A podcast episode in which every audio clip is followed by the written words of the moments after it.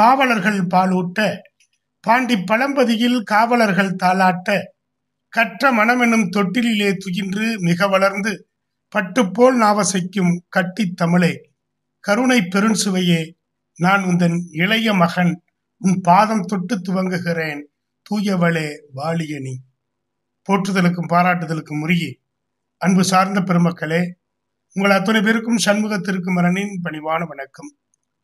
நான் காவியத்தாயின் இளைய மகன் காதல் பெண்களின் பெருந்தலைவன் பாமர ஜாதியில் தனி மனிதன் படைப்பதனால் என் பேர் இறைவன் என்று மிக அற்புதமாக கடவுளும் நானும் ஒன்று என்று சொல்லி இந்த மண்ணிலே நிறைய கவிதைகளை வாரி குவித்தவர்தான் கவியரசு கண்ணதாசன். திரைப்பட பாடல்களிலே எப்பொழுதும் பட்டொளி வீசி பறப்பது கவியரசு கண்ணதாசனுடைய கொடி மாத்திரம்தான். அவரின் நிழலிலே நாம் ஆறுதல் பெறலாம் அமைதி அடையலாம் கண்ணீர் உகுக்கலாம் காதலிக்கலாம். கவிஞருடைய ஒவ்வொரு பாடல் வரியிலும் ஒரு கதை இருக்கும் கதைக்குள் ஒரு வாழ்க்கை இருக்கும் வாழ்க்கைக்குள் நிச்சயமாக நாம் இருப்போம். நமக்காக நம்மை பற்றி எழுதப்பட்டவைதான் கவியரசு கண்ணதாசனின் பாடல்கள். பிறப்பாக இருந்தாலும் சரி வளர்ப்பாக இருந்தாலும் சரி சம்பிரதாயங்களாக இருந்தாலும் சரி என்ன வேண்டும் அத்தனையும் கண்ணதாசனிடத்திலே உண்டு. ஒரு படைப்பு என்பது நம்முடைய ஆன்மாவை தொட வேண்டும். கவியரசு கண்ணதாசனின் பாடல் வரிகள் நம் ஆன்மாவை வருடிவிடக்கூடியது. நம் ஆன்மாவுக்குள் ஓயாது அடுத்து அலைக்கழிக்கும் அலையும் அவர்தான். நம் ஆன்மாக்குள் அமைதியை நிலவச் செய்யும் ஆழ்கடலும் அவர்தான். தமிழ் உலகத்திலே பாரதி என்னும் கவிஞனுக்கு பிறகு உலகெங்கும் ஒழித்த தமிழ் குரல் கண்ணதாசன் தான். கண்ணதாசன் திரைப்பாட்டுக்குள்ளே வாழ்க்கை என்கிற தேன் கலந்து கொடுத்த சித்த மருத்துவக்காரன் என்றுதான் சொல்ல வேண்டும். காலத்தால் அழிக்க முடியாத பல சினிமா பாடல்களை தமிழ் மக்களுக்கு தந்தவர்தான் முத்தையா என்கிற பெயரோடு செட்டிநாட்டிலிருந்து சினிமாவுக்கு வந்த கண்ணதாசன். திறந்த புத்தகம் போன்று வாழ்ந்து மறைந்தவர். தனக்கு சரி எனப்பட்டதை அவர் செய்ய தயங்கியதே இல்லை. தவறென உணரும் பட்சத்திலே அதை ஒப்புக்கொள்ள தயங்கியதும் கிடையாது. சொந்த வாழ்க்கையை அவர் அளவுக்கு வெளிப்படையாக பகிர்ந்து கொண்டவர்கள் யாரும் இல்லை. அப்படிப்பட கவியரசருடைய அந்த பிறந்த நாள் பெருமங்கலத்திலே கவியரசர் கண்ணதாசன் பாடல்களில் விரவி கிடப்பது இலக்கிய தாக்கமா சமூக அக்கறையா என்கிற தலைப்பிலே ஒரு சுவையான பட்டிமன்றம். இலக்கிய தாக்கமே என்கிற அணியிலே கவிஞர் பத்மபாதன் முருகன் அவர்களும் திருமதி துர்காதேவி அவர்களும் திருமதி பத்மா அழகேசன் அவர்களும் வாதிடுவதற்காக காத்து கொண்டிருக்கிறார்கள். கண்ணதாசன் பாடல்களிலே விரவி கிடப்பது சமூக அக்கறைதான் என்று சொல்வதற்காக வழக்கறிஞர் போற்றுதலுக்குரிய திரு முத்துராமலிங்கம் அவர்களும் திருமதி வள்ளியம்மை அவர்களும் கவிஞர் பாலார்களும் வரிந்து கட்டிக் நின்று கொண்டிருக்கிறார்கள். கவிஞர் கண்ணதாசன் திரை உலகில் தனக்கென தனி முத்திரை பதித்த பாடல்களை பாடி மக்களின் உணர்வுகளுக்கும் உணர்ச்சிகளுக்கும் புத்துயிர் ஊட்டியவர்.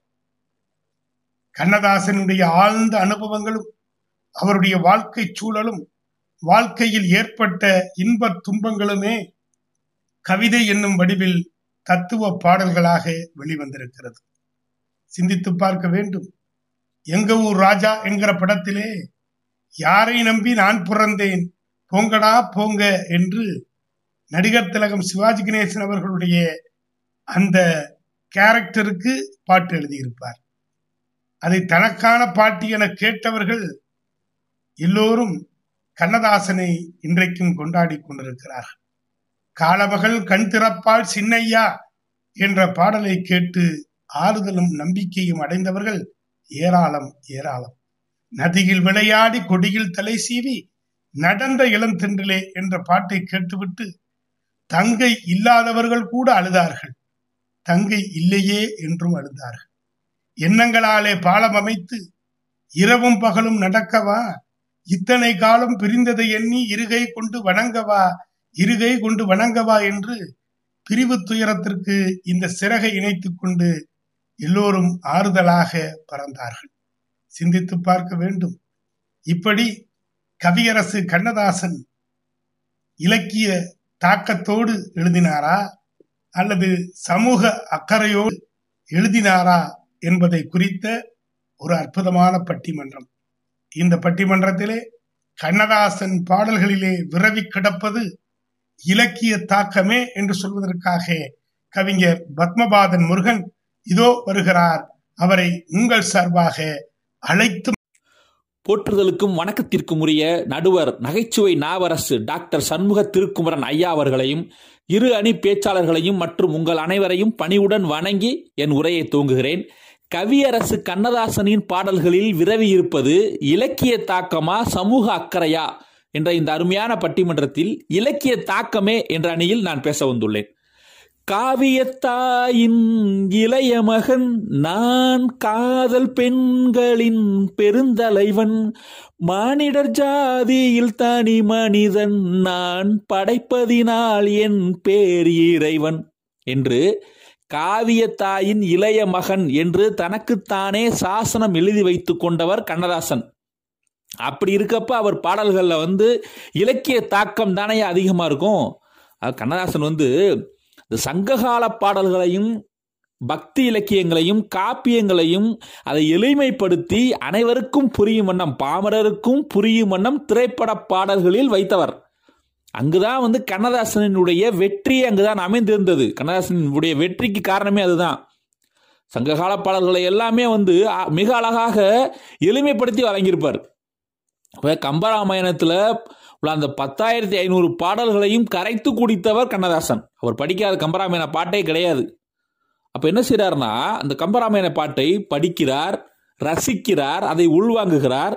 அதில் ஒரு காட்சி அதாவது ராமர் வந்து இந்த வில்லை உடைத்து சுயம்வரத்தில் வென்ற பின்பு மிதிலை நகரை வலம் வருகிறார். அப்ப அந்த மிதிலை நகரத்து மக்கள்லாம் மிக ஆச்சரியத்தோடு அவர் பார்த்தாங்களாம். அந்த சீதை நம்முடைய இளவரசி சீதையை திருமணம் புரிய போறது இவர் தான் அப்படின்னு பார்த்து அவர் அழகில் மயங்கி நின்னாங்களாம். அதை எப்படி கம்பர் எழுதுறாருன்னா தோல் கண்டார் தோலே கண்டார்.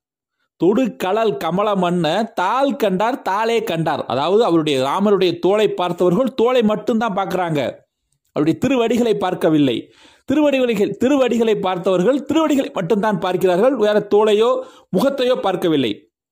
கம்ப ரொம்ப அழகா எழுதுறாரு தோல் கண்டார் தோலே கண்டார் தொடுகளால் கமல மன்னர் தாள் கண்டார் தாளே கண்டார். இதை அப்படியே எடுக்கிறார் கண்ணதாசன் கவியரசு கண்ணதாசன் எடுக்கிறாரு.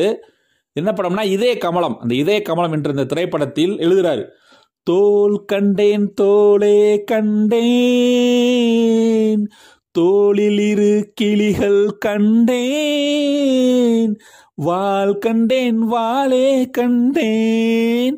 வட்டமிடும் விழிகள் கண்டேன். இப்படி எழுதுறாரு. பாட்டு சூப்பர் ஹிட்டு பாட்டு சூப்பர் ஹிட் இன்று வரை பாட்டு சூப்பர் ஹிட்டு ஆக அது மட்டும் கிடையாதுங்க.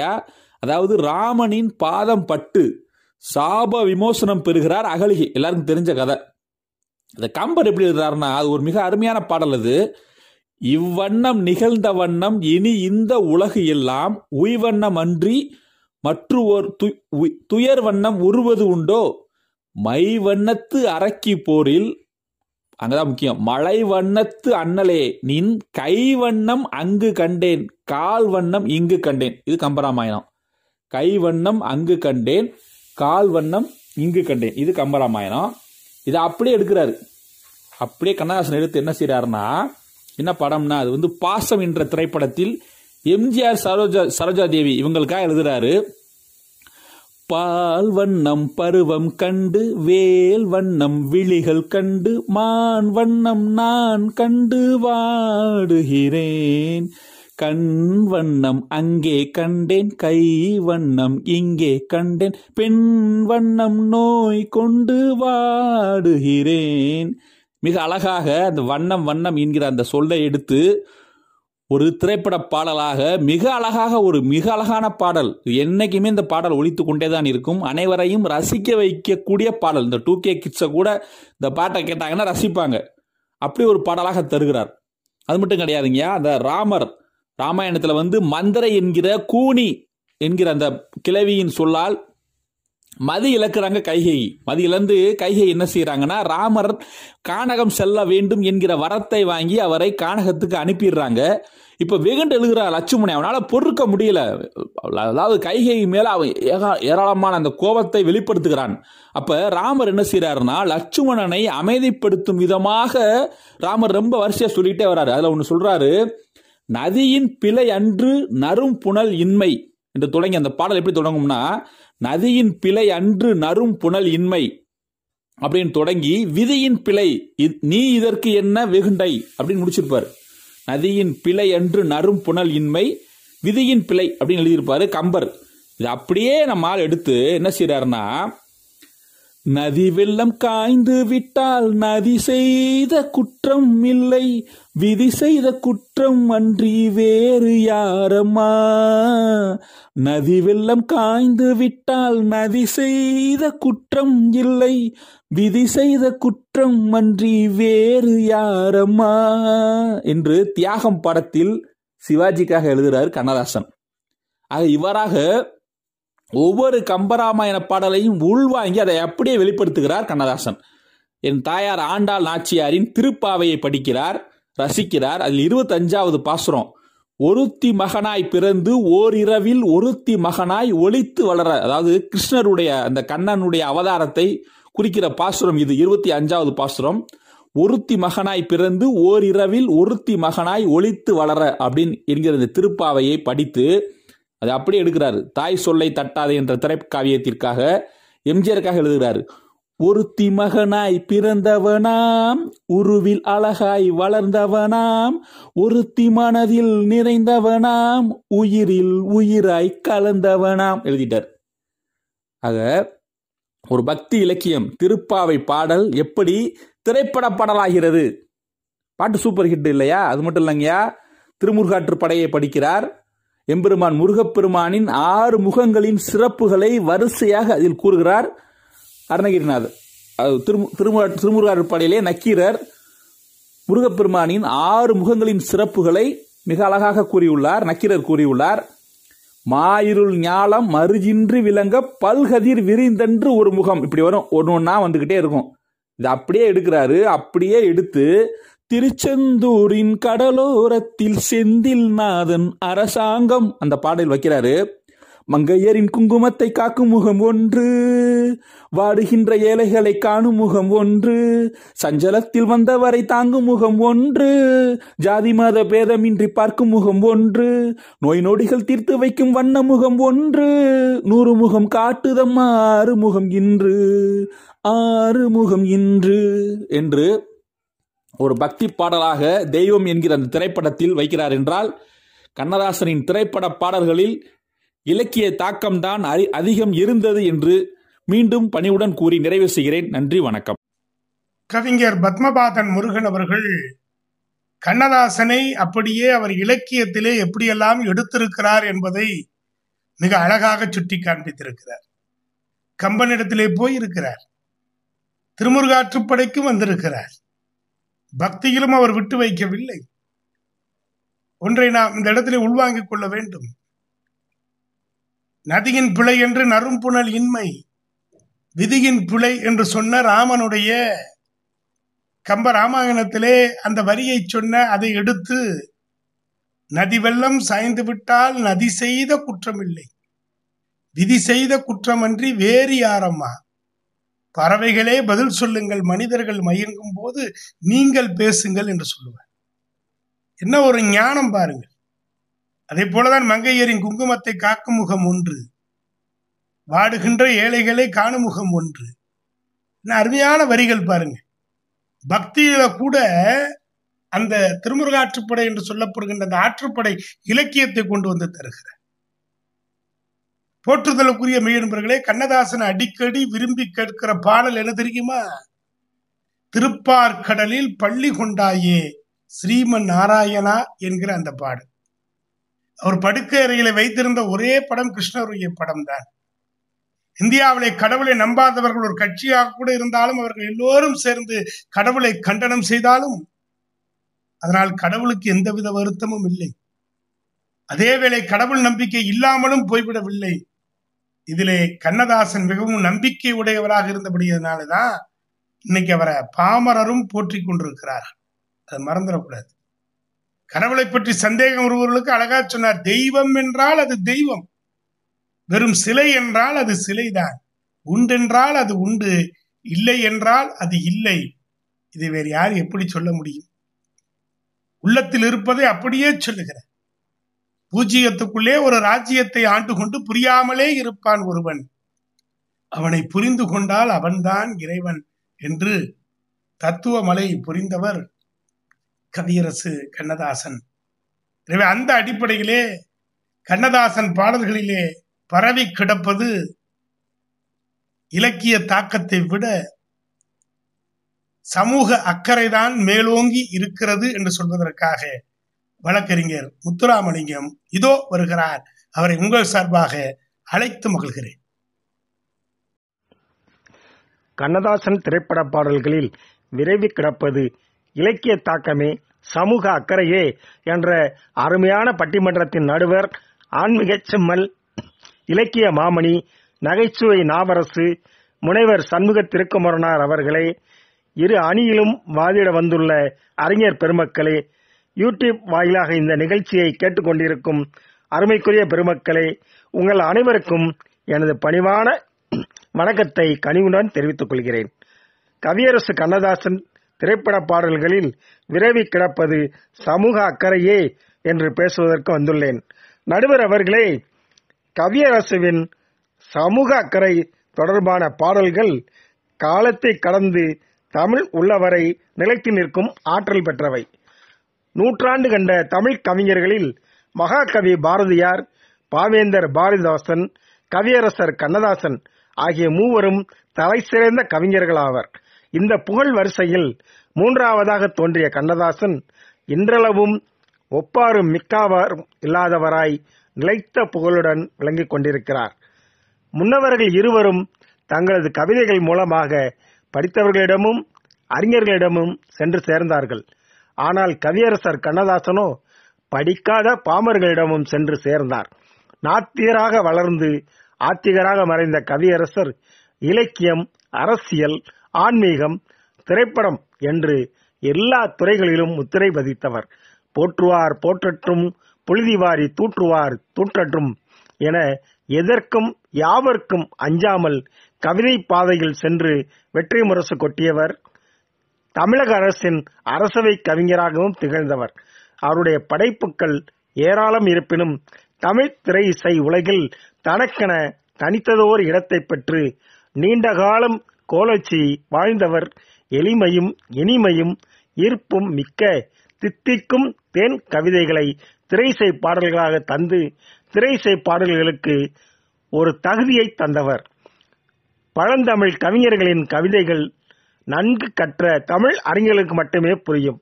ஆனால் கவியரசனின் கவிதை படிக்காத பாமர மக்கள் மனதிலும் பசுமரத்தாணி போல பதியும் வகையில் அமைந்திருப்பதால் தமிழ்நாட்டின் பட்டி தொட்டிகளிலும் இவர் புகழானது இன்றளவும் பேசப்படுகிறது. ஆண்டவன் எங்கே இருக்கின்றான்? நாத்திகருக்கும் எழும் நியாயமான கேள்வி.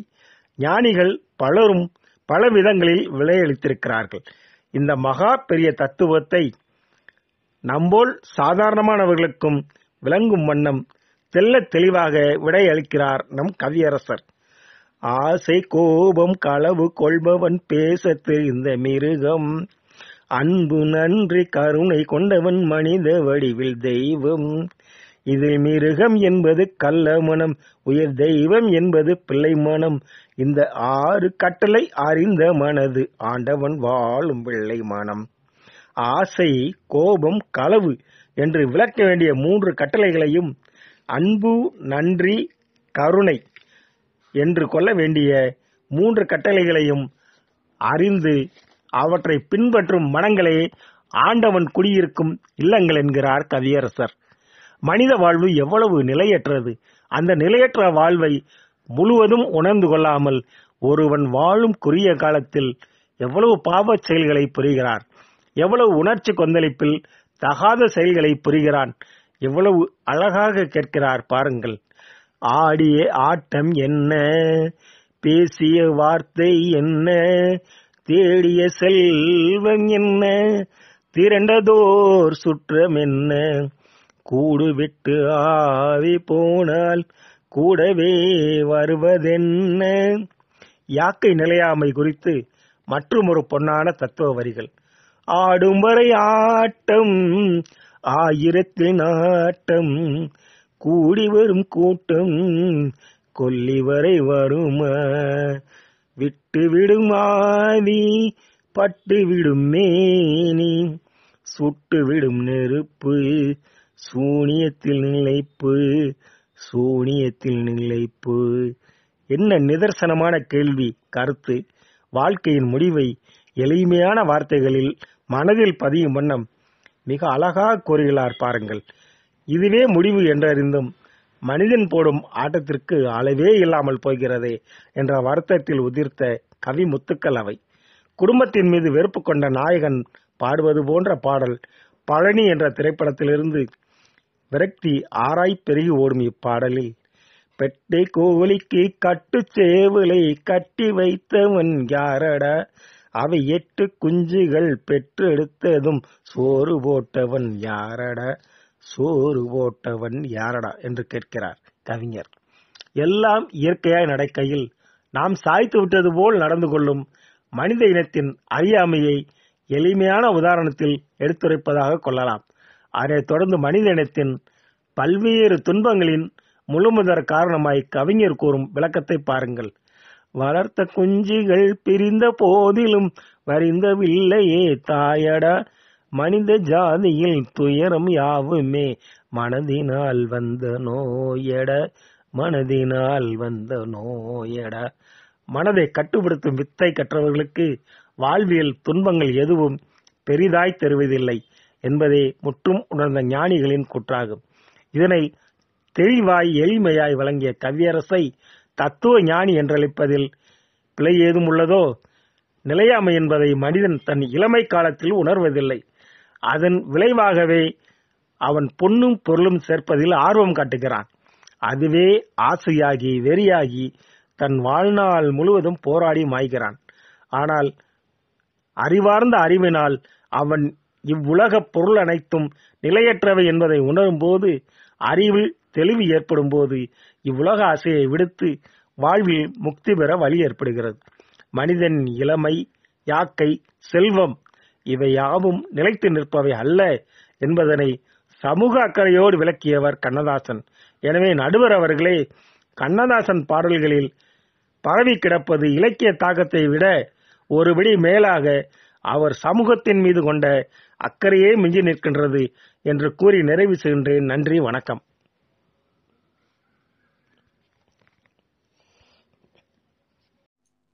அருமைக்குரிய பெருமக்களே வழக்கறிஞர் முத்துராமலிங்கம் அவர்கள் மிக அற்புதமாக இந்த தலைப்பை அணுகியிருக்கிறார். என்ன அழகான ஒரு தெளிந்த நீரோடை போல கவியரசு கண்ணதாசனுடைய அந்த வைர வரிகளை எல்லாம் எடுத்து சொல்லியிருக்கிறார். அந்த ஆண்டவன் கட்டளை ஆறு என்கிற அந்த பாடல் ஆண்டவனை குறித்து நினைப்பவர்களுக்கெல்லாம் ஒரு சாட்டையடி கொடுப்பதை போல இருக்கிறது. இந்த பாடலிலே கவியரசு கண்ணதாசன் அவர்கள் சமூக அக்கறையை மிக அற்புதமாக கலந்து கொடுத்திருப்பார். தகவலுக்காக நான் ஒன்று சொல்ல கடமைப்பட்டிருக்கின்றேன். சமூகத்தினுடைய தாக்கம்தான் திருக்குறள். அந்த திருக்குறளை இந்த ஒரு பாட்டில் எட்டு திருக்குறளை கொண்டு வந்திருக்கிறார். தன்னஞ்செறிவது பொய்யற்க பொய்த்த பின் தன்னஞ்சே தன்னை சுடும் என்று சொல்லுகிறோம் பாருங்க. ஒன்றே சொல்வார் ஒன்றே செய்வார் உள்ளத்தில் உள்ளது அமைதி என்று சொல்லுகிறார். அடுத்த திருக்குறள் இன்பத்துள் இன்பம் விளையாதான் துன்பத்துள் துன்பம் உறுதல் இளன் இன்பத்தில் துன்பம் துன்பத்தில் இன்பம் இறைவன் வகுத்த நியதி என்று சொல்லுகிறார். மூன்றாவது குரல் இன்சொலால் ஈத்தளிக்க வல்லாருக்கு தன் சொலால் தான் கண்டனைத்து இந்த உலகு என்கிற அந்த திருக்குறளை உண்மையை சொல்லி நன்மையை செய்தால் உயிர்கள் உன்னை வணங்கும் என்று சொல்லுகிறார். நிலையின் தெரியாத அடங்கியான் தோற்றம் மலையினும் மானப்பெரிது என்கிற அந்த திருக்குறளுக்கு நிலை திரியும் போது பணிவு கொண்டால் உலகம் உன்னிடம் மயங்கும் என்று சொல்லுகின்றார். அழுக்காறு அவா வெகுளி இன்னாச்சொல் நான்கும் இழுக்கா இயன்றது அறம் என்கிற அந்த திருக்குறளில் அடியொற்றி ஆசை கோபம் களவு கொண்டவன் பேச தெரிந்த மிருகம் என்று சொல்லுகின்ற அடுத்து மூன்று திருக்குறள். அன்பின் வழியது உயிர்நிலை. அக்திலார்க்கு என்பதோல் போர்த்த உடம்பு. என்னன்றி கொன்றார்க்கும் உய்விண்டாம் உய்வில்லை செய்நன்றி கொன்ற மகருக்கு. கண்ணோட்டம் என்னும் கழிவரும் காரிகை உண்மையால் உண்டு இவ்வுலகு. இது அத்தனையும் இணைத்து அன்பு நன்றி கருணை கொண்டவன் மனித வடிவில் தெய்வம் என்று இந்த பாடலிலே இத்தனை திருக்குறளை கொண்டு வந்து பார்ப்பதற்கு இலக்கிய தாக்கம் போல தெரிந்தாலும் இங்கே சமூக அக்கறையை ஒரு மனிதன் எப்படி வாழ வேண்டும் என்பதை இந்த பாடல் வாயிலாக நமக்கு தந்து மகிழ்ந்து கொண்டிருந்தார் இல்லை ஐயா அது கூட இலக்கியத்தின் தாக்கம்தான் என்பதை சொல்வதற்காக வெகு வேகமாக வருகிறார் திருமதி துர்கா தேவி அவர்கள். அவர்களை உங்கள் சார்பாக பெருமையோடு அழைத்து மகிழ்கிறேன். நூற்றாண்டுகளுக்கு முன் தோன்றிய மொழிகள் இருந்த இடம் தெரியாமல் மறைந்து போக ஒரு இனத்திற்கே அடையாளமாய் அமைந்த மொழி. மாற்றங்கள் மொழிகளுக்கு நிகழலாம். எக்காலமும் மாறாத மொழியாய் திகழும் எம் தாய்மொழி. என் அன்னையாம் தமிழன்னையை வணங்கி என் உரையை தொடங்குகிறேன். சங்கத் தமிழை தன் காந்த குரலால் தன் வசமாக்கி தனித்துவமாய் திகழ் திகழும் நடுவர் திரு சண்முக திருக்குமரன் ஐயா அவர்களுக்கு என் முதற்கண் வணக்கத்தை தெரிவித்துக் கொள்கிறேன். இரு அணியைச் சேர்ந்த ஆன்றோர்களுக்கும் யூடியூப் தளத்தின் வழியாக சிறப்பானதொரு பட்டிமன்றத்தை பார்த்து கேட்டு ரசித்து கொண்டிருக்கும் நல்ல உள்ளங்களுக்கும் என் வணக்கத்தை தெரிவித்துக்கொண்டு உரையை தொடங்குகிறேன். கவியரசர் கண்ணதாசன் அவர்களின் பாடல்களில் விரவி கிடப்பது இலக்கிய தாக்கமே என்ற தலைப்பில் நான் பேச வந்துள்ளேன்.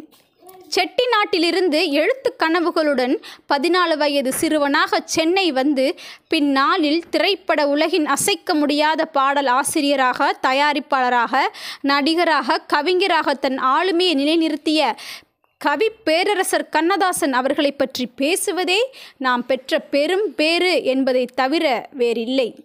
நடுவர் அவர்களே கவியரசர் கண்ணதாசன் அவர்களின் பாடல்களில் இலக்கிய நயம் விரவி கிடந்தது என்று கூற ஒரு நாள் அல்ல இன்னும் எத்தனை நாள் வந்தாலும் பற்றாது.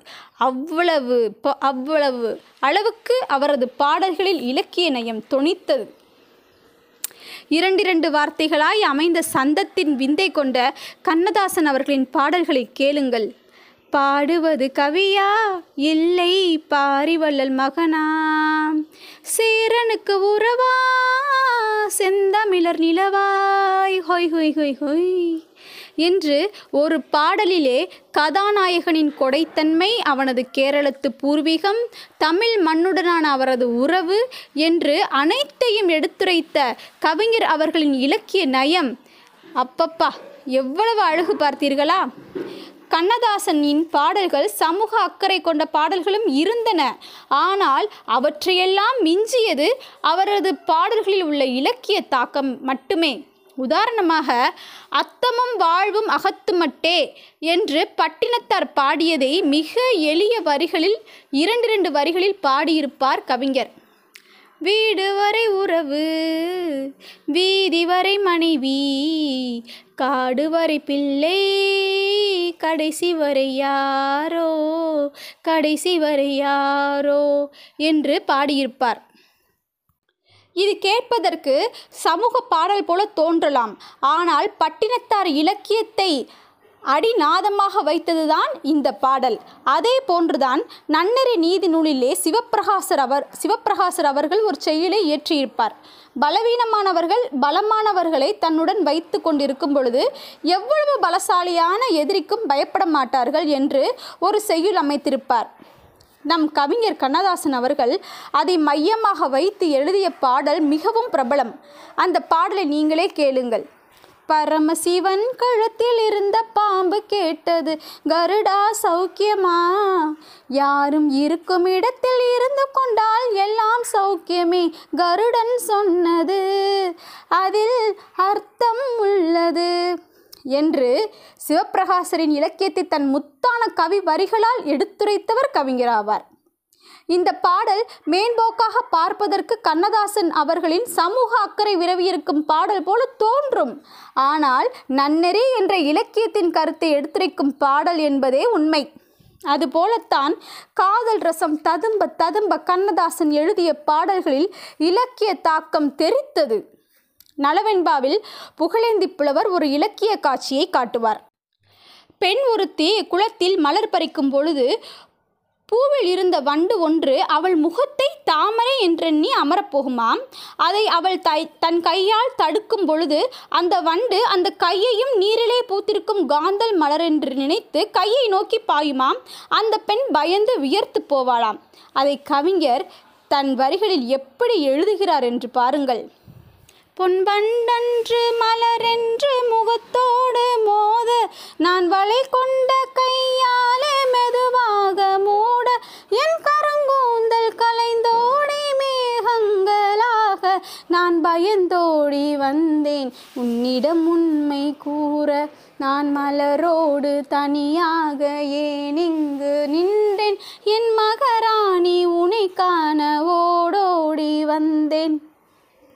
எவ்வளவு அழகாக இலக்கிய ஒப்புமையை கவிஞர் கையாண்டிருக்கிறார் பாருங்கள் ஐயா.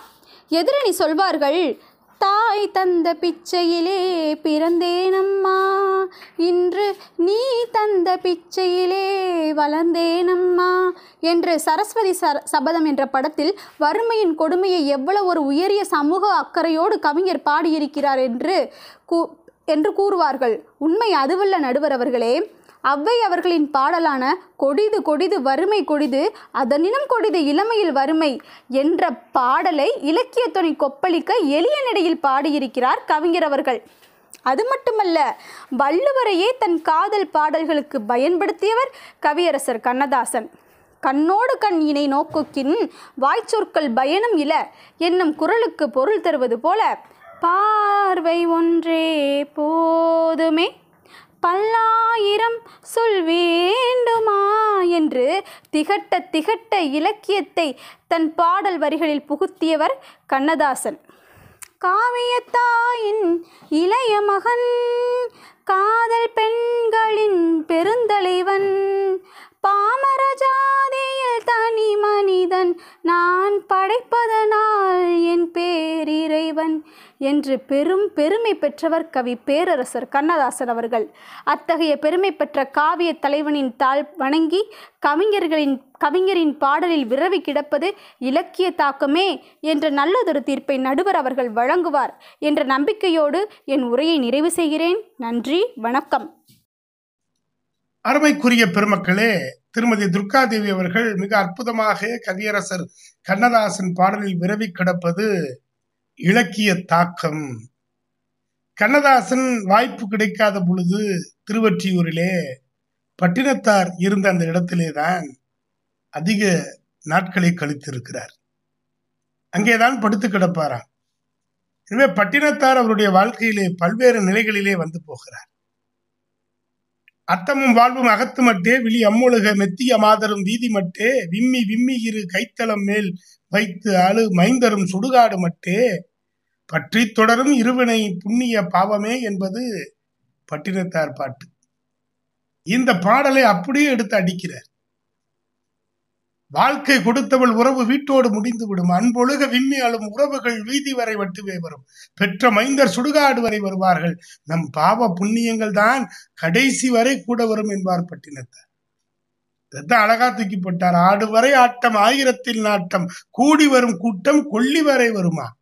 சென்றவனை கேட்டால் வந்துவிடு என்பான் வந்தவனை கேட்டால் சென்று விடு என்பான் என்று அழகாக சொல்வார். அதான் வீடு வரை உதவு வீதி வரை மனைவி காடு வரை பிள்ளை கடைசி வரை யார்?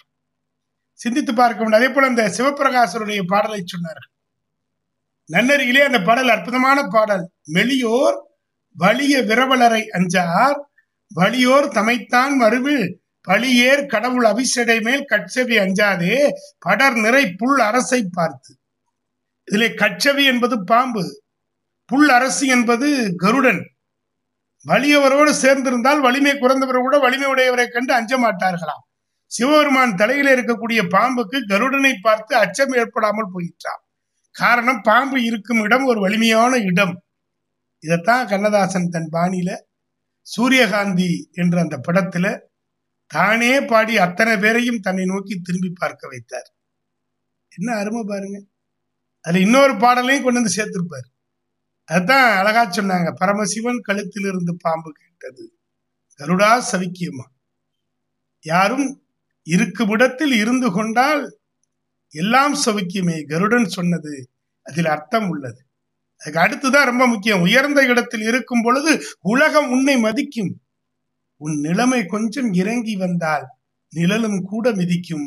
மதியாதார் தலைவாசல் மிதிக்காதே என்று மானமுள்ள மனிதனுக்கு அவ்வை சொன்னது.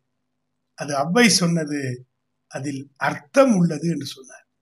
மதியாதார் முற்றம் மிதித்தொரு கால் சென்று மிதியாமை கோடி பெறும் என்ற அவ்வையினுடைய அந்த வைர வரிகளைத்தான் கண்ணதாசன் எடுத்து கொண்டு வந்து இப்படி கோர்த்திருக்கிறார். அது மாத்திரமா? நலவெண்பாவிலே புகழேந்தி புலவர் ஒரு அழகான இலக்கிய காட்சி.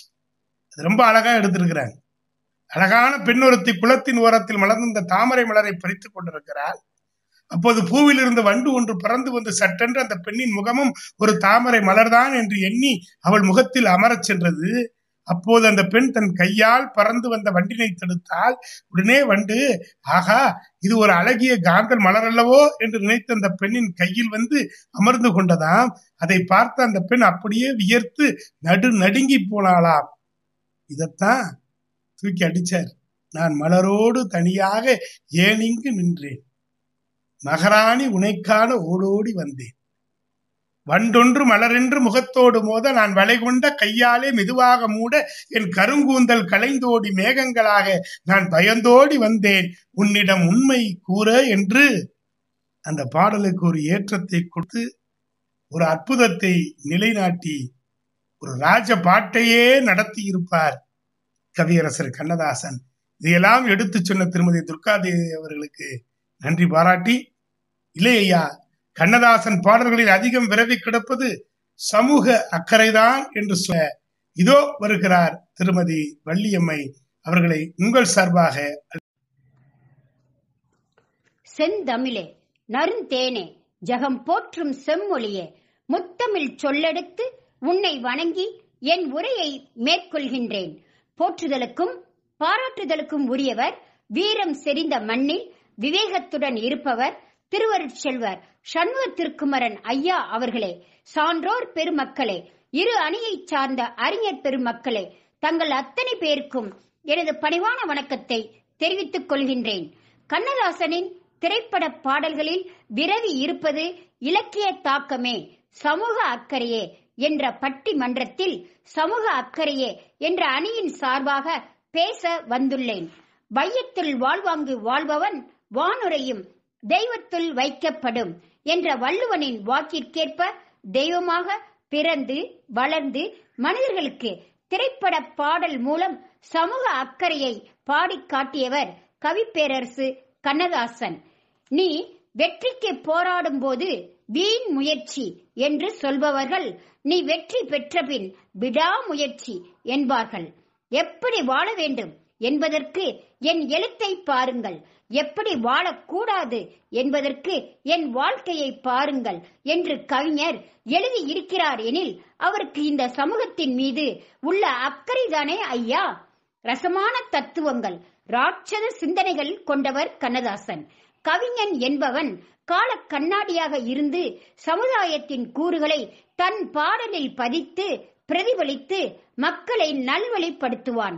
கவிஞரும் அவ்வாறே பாடி உழைக்கும் வர்க்கத்தை உற்சாகப்படுத்துகின்றார். இயற்கையை நேசிக்கும் வித்தகராக பகுத்தறிவு பகலவனாக ஆன்மீகவாதியாக பாடல் ஆசிரியராக கவிப்பேரரசு இருந்தார். சமூகம் என்பது ஒரு கட்டமைப்பு. அன்பு பண்பு பாசம் நேசம் ஒற்றுமை கடமை கண்ணியம் கட்டுப்பாடு கலாச்சாரம் பண்பாடு பழக்க வழக்கம் ஒழுக்கம் போன்ற செங்கற்களால் கட்டப்பட்டது. பல குடும்பங்கள் ஒன்று கூடி வாழ்வது சமூகம். கண்ணதாசனின் திரைப்பட பாடல்களில் விரவி பரவி விருட்சமாக இருப்பது சமூக அக்கறைதான் நடுவர் அவர்களே. கருவில் வளரும் குழந்தைக்கு தாய் தைரியம் கூறுவாள் என்பதை கருவினில் வளரும் மழலையின் உடம்பில் தைரியம் வளர்ப்பாள் தமிழ் அன்னை. களங்கம் பிறந்தால் பெற்றவள் மானம் காத்திட எழுவான் அவள் பிள்ளை என்று தாய் மகனையும் மகன் தாயையும் எப்போதும் பாதுகாப்பான் என கண்ணதாசன் பாடியுள்ளார். குழந்தையும் தெய்வமும் குணத்தால் ஒன்று குற்றங்களை மறந்து வரும் மனத்தால் என்று குழந்தையை தெய்வமாக பால் பாவிக்கின்றார் கவிஞர். பார்த்தால் பசிதீரும் படத்தில் பிள்ளைக்கு தந்தை ஒருவன் நம் எல்லோருக்கும் தந்த இறைவன். நீ ஒருவரை நம்பி வந்தாயா? இல்லை இறைவனை நம்பி வந்தாயா? என்று தந்தையை இறைவனுக்கு ஒப்பானவராக பாடியுள்ளார் பழனி படத்தில் விவசாய குடும்பத்தில் பிறந்த அண்ணன் தங்கையை பற்றி பச்சை வண்ண சேலை கட்டி முத்தம் சிந்தும் செல்லம்மா அண்ணன் தம்பி நால்வருள் என்ன வேண்டும்? கேளம்மா என பாடியிருப்பார். மனிதனை பற்றி குறிப்பிடுகையில் புத்தியுள்ள மனிதரெல்லாம் வெற்றி காண்பதில்லை. வெற்றி பெற்ற மனிதரெல்லாம் புத்திசாலி இல்லை. பணம் இருக்கும் மனிதரிடம் குணம் இருப்பதில்லை. குணம் இருக்கும் மனிதரிடம் பணம் இருப்பதில்லை என்று எழுதியுள்ளார். இந்த உலகம் பந்த பாசத்தால் சூழ்ந்துள்ளது என்பதை என்னடி உலகம்? இது எத்தனை கலகம்? பந்தம் என்பது சிலந்தி வலை பாசம் என்பது பெருங்கவலை என சமூகத்தை பாடியுள்ளார். சமூகத்தின் மீது அளவு கடந்த பற்றுமிக்க கண்ணதாசன் சிங்களத்தீவின் கடற்கரையை எங்கள் செந்தமிழ் தோழர் அழகு செய்தார். எகிப்திய நாட்டின் நதிக்கரையில் எங்கள் இளம் தமிழ் வீரர் பவனி வந்தார் என பாடுகின்றார். சமூகத்தில் வாழும் மனிதனுக்கு தன்னம்பிக்கை வேண்டும் என்பதை யானையின் பலம் எதிலே தும்பிக்கையிலே மனிதனின் பலம் எதிலே நம்பிக்கையிலே என பாடுகின்றார். சமூகம் சிறப்பாக இருக்க மக்களிடையே வீர உணர்வு மேலோங்க வேண்டும் அடிமையுணர்வு அடியோடு அழிய வேண்டும் என்பதை இரத்த திலகம் படத்தில் பாரத நாட்டின் திருமகனே வா பச்சை ரத்தத்தில் திலகமிட்டு வா பொருது வெங்கலத்தை நோக்கி வா பொன்னலந்து மண்ணலக்க வா வா என பாடுகின்றார்.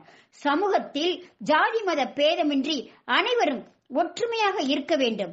பொருளாதார ஏற்றத்தாழ்வுகள் குறைந்து ஏழை பணக்காரர் இருப்பவன் இல்லாதவன் படித்தவன் படிக்காதவன் என அனைவரும் பொது உடைமையுடன் இருக்க வேண்டும் என்பதை எல்லோரும் எல்லாமும் பெற வேண்டும்.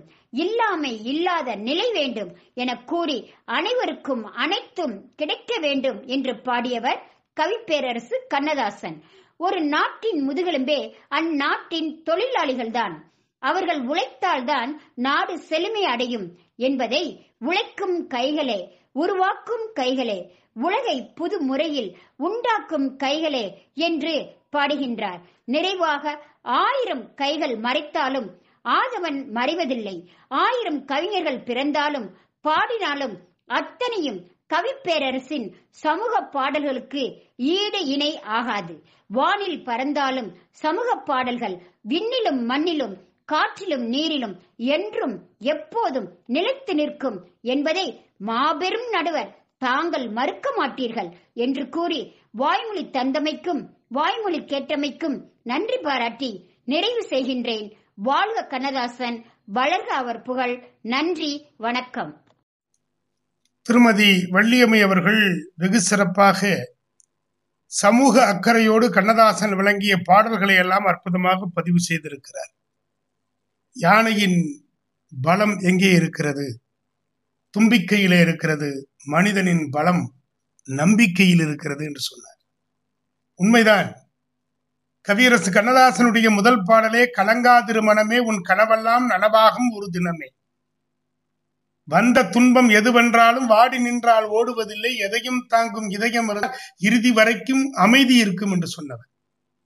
நாளை பொழுதை இறைவனுக்கு அளித்து நடக்கும் வாழ்வில் அமைதியை தேடு என்று சொன்னதோடு நின்றுவிடவில்லை. சமூக அக்கறை எங்கே வெளிப்படுகிறது என்று சொன்னால் உனக்கும் கீழே உள்ளவர் கோடி நினைத்து பார்த்து நிம்மதி நாடு என்று சொல்கின்ற எப்படி பாருங்கள்? அவன் நல்லா இருக்கிறானே. அவன் அல்லும் பகலும் மற்றவர்களை பார்த்து எனக்கு கிடைச்சதெல்லாம் அவனுக்கு கிடைக்கலையே காலுக்கு செருப்பு இல்லையே என்பவனுக்கு கவலை. அதே நேரம் காலே இல்லை என்பவனுக்கும் கவலை. கஞ்சிக்கு உப்பில்லை என்பவனுக்கும் கவலை குடிக்க கஞ்சி இல்லையே என்பவனுக்கும் கவலை. இது எது முக்கியம் என்பதை உணராமல் இருப்பதே பெரிய கவலை. கவிஞர் அவளை எளிமையா சொல்றாரு பார். எங்கே வாழ்க்கை தொடங்கும் அது எங்கே எவ்விதம் முடியும்? இதுதான் பாதை இதுதான் பயணம் என்பது எவருக்கும் தெரியாது. சிறுகுடல்பட்டியில இருந்து சென்னை வந்து படுக்க இடாம இடமாமல் கடற்கரை ஓரத்திலே படுத்து அங்கும் படுக்க முடியாமல்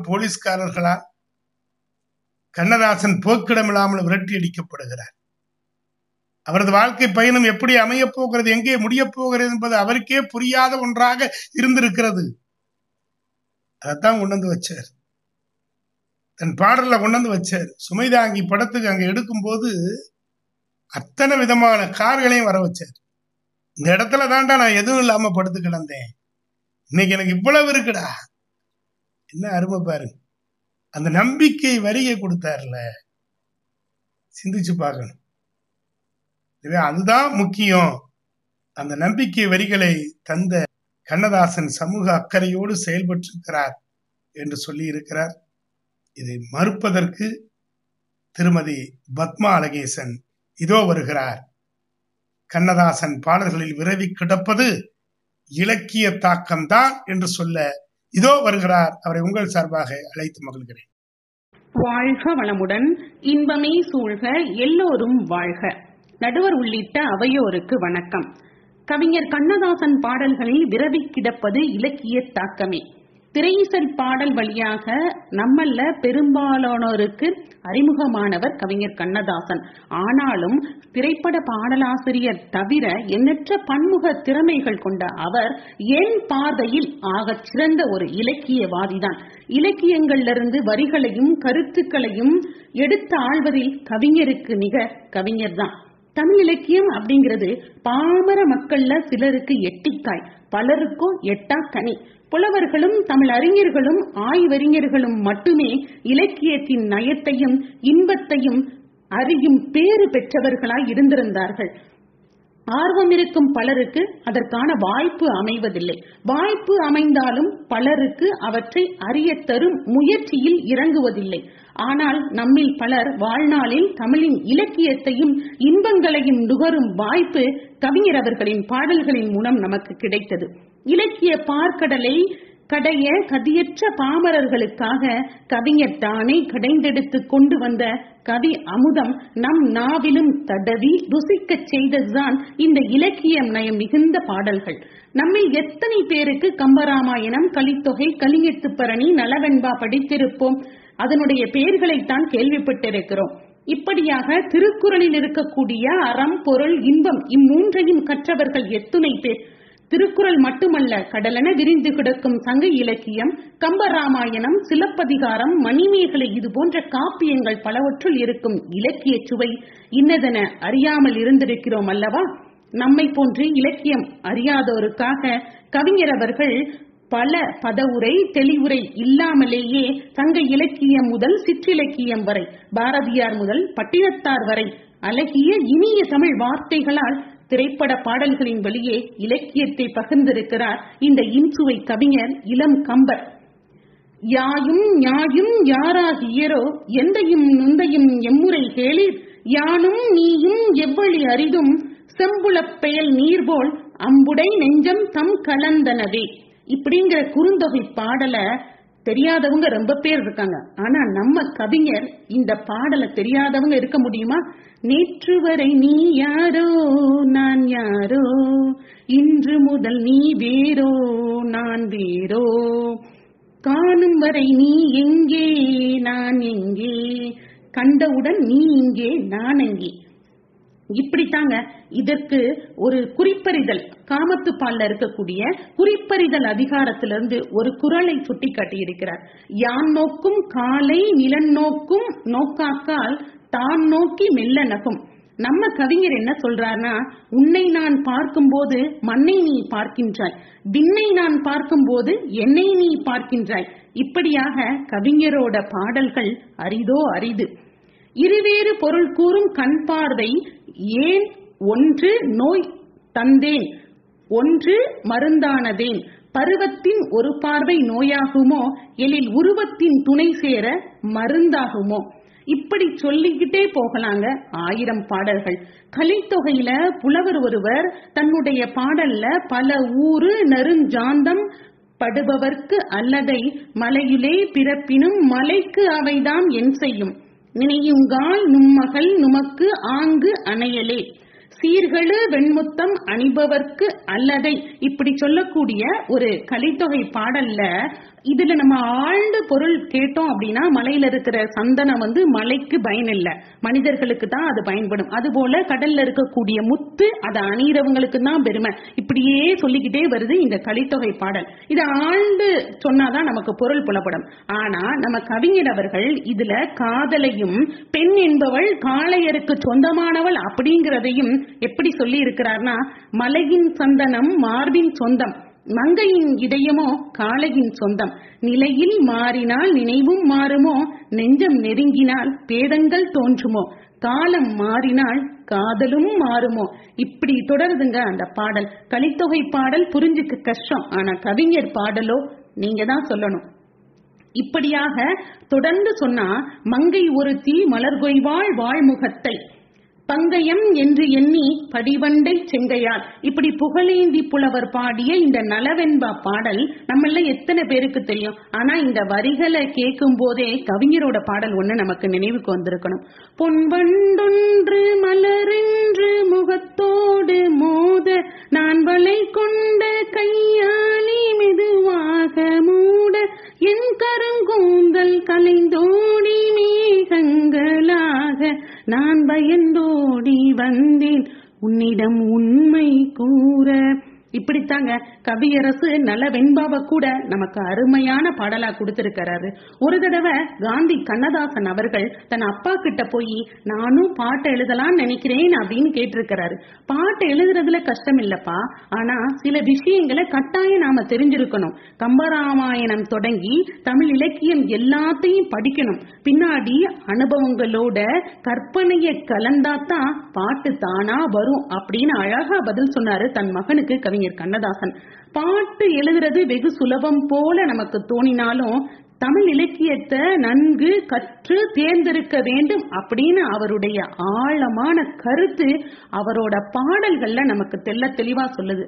நடுவர் அவர்களே எதிரணி சமூக தாக்கம்னு சொன்னாலும் கவிஞரோட பாடல்களை இன்னும் சொல்லிக்கிட்டே போகலாம். ஆயிரத்தி தொள்ளாயிரத்தி எழுபத்தி ஒண்ணுல வெளியான ஆதிபராசக்தி திரைப்படத்துக்காக அந்த பாடல் கண்ணதாசன் எழுதினது சாதாரணமா கேட்கிறவங்களுக்கும் மெய் சிலிர்க்க வைக்கும். செங்கையில் வண்டு களின் களின் என்று தொடங்கக்கூடிய இந்த பாடல். இந்த வரி வந்து சங்க இலக்கியத்தில் இருக்கக்கூடிய குற்றால குறவஞ்சியில் இருக்கக்கூடிய தலைவியான வசந்த சுந்தரிக்கு சொந்தமான இந்த வரிகளை கொடுத்திருக்காங்க.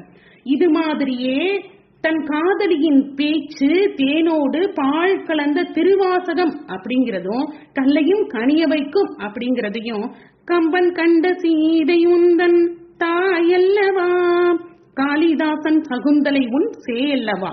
அம்பிகாவதி அனைத்த அமராவதி மங்கை அமராவதி சென்ற பின்பு பாவலர்க்கு நீயே கதி. இதுல என்ன அருமையான இலக்கிய சுவை நடுவரவர்களே? யாரை எப்படி பாடுவது என்று அறியாமல் மயங்கும் புலவர்களுக்கும் கவிஞர்களுக்கும் கவி ஆசானாக இருந்து வழிகாட்டும் கவியரசை நாம இன்னொரு பாடல்லையும் காணலாம்.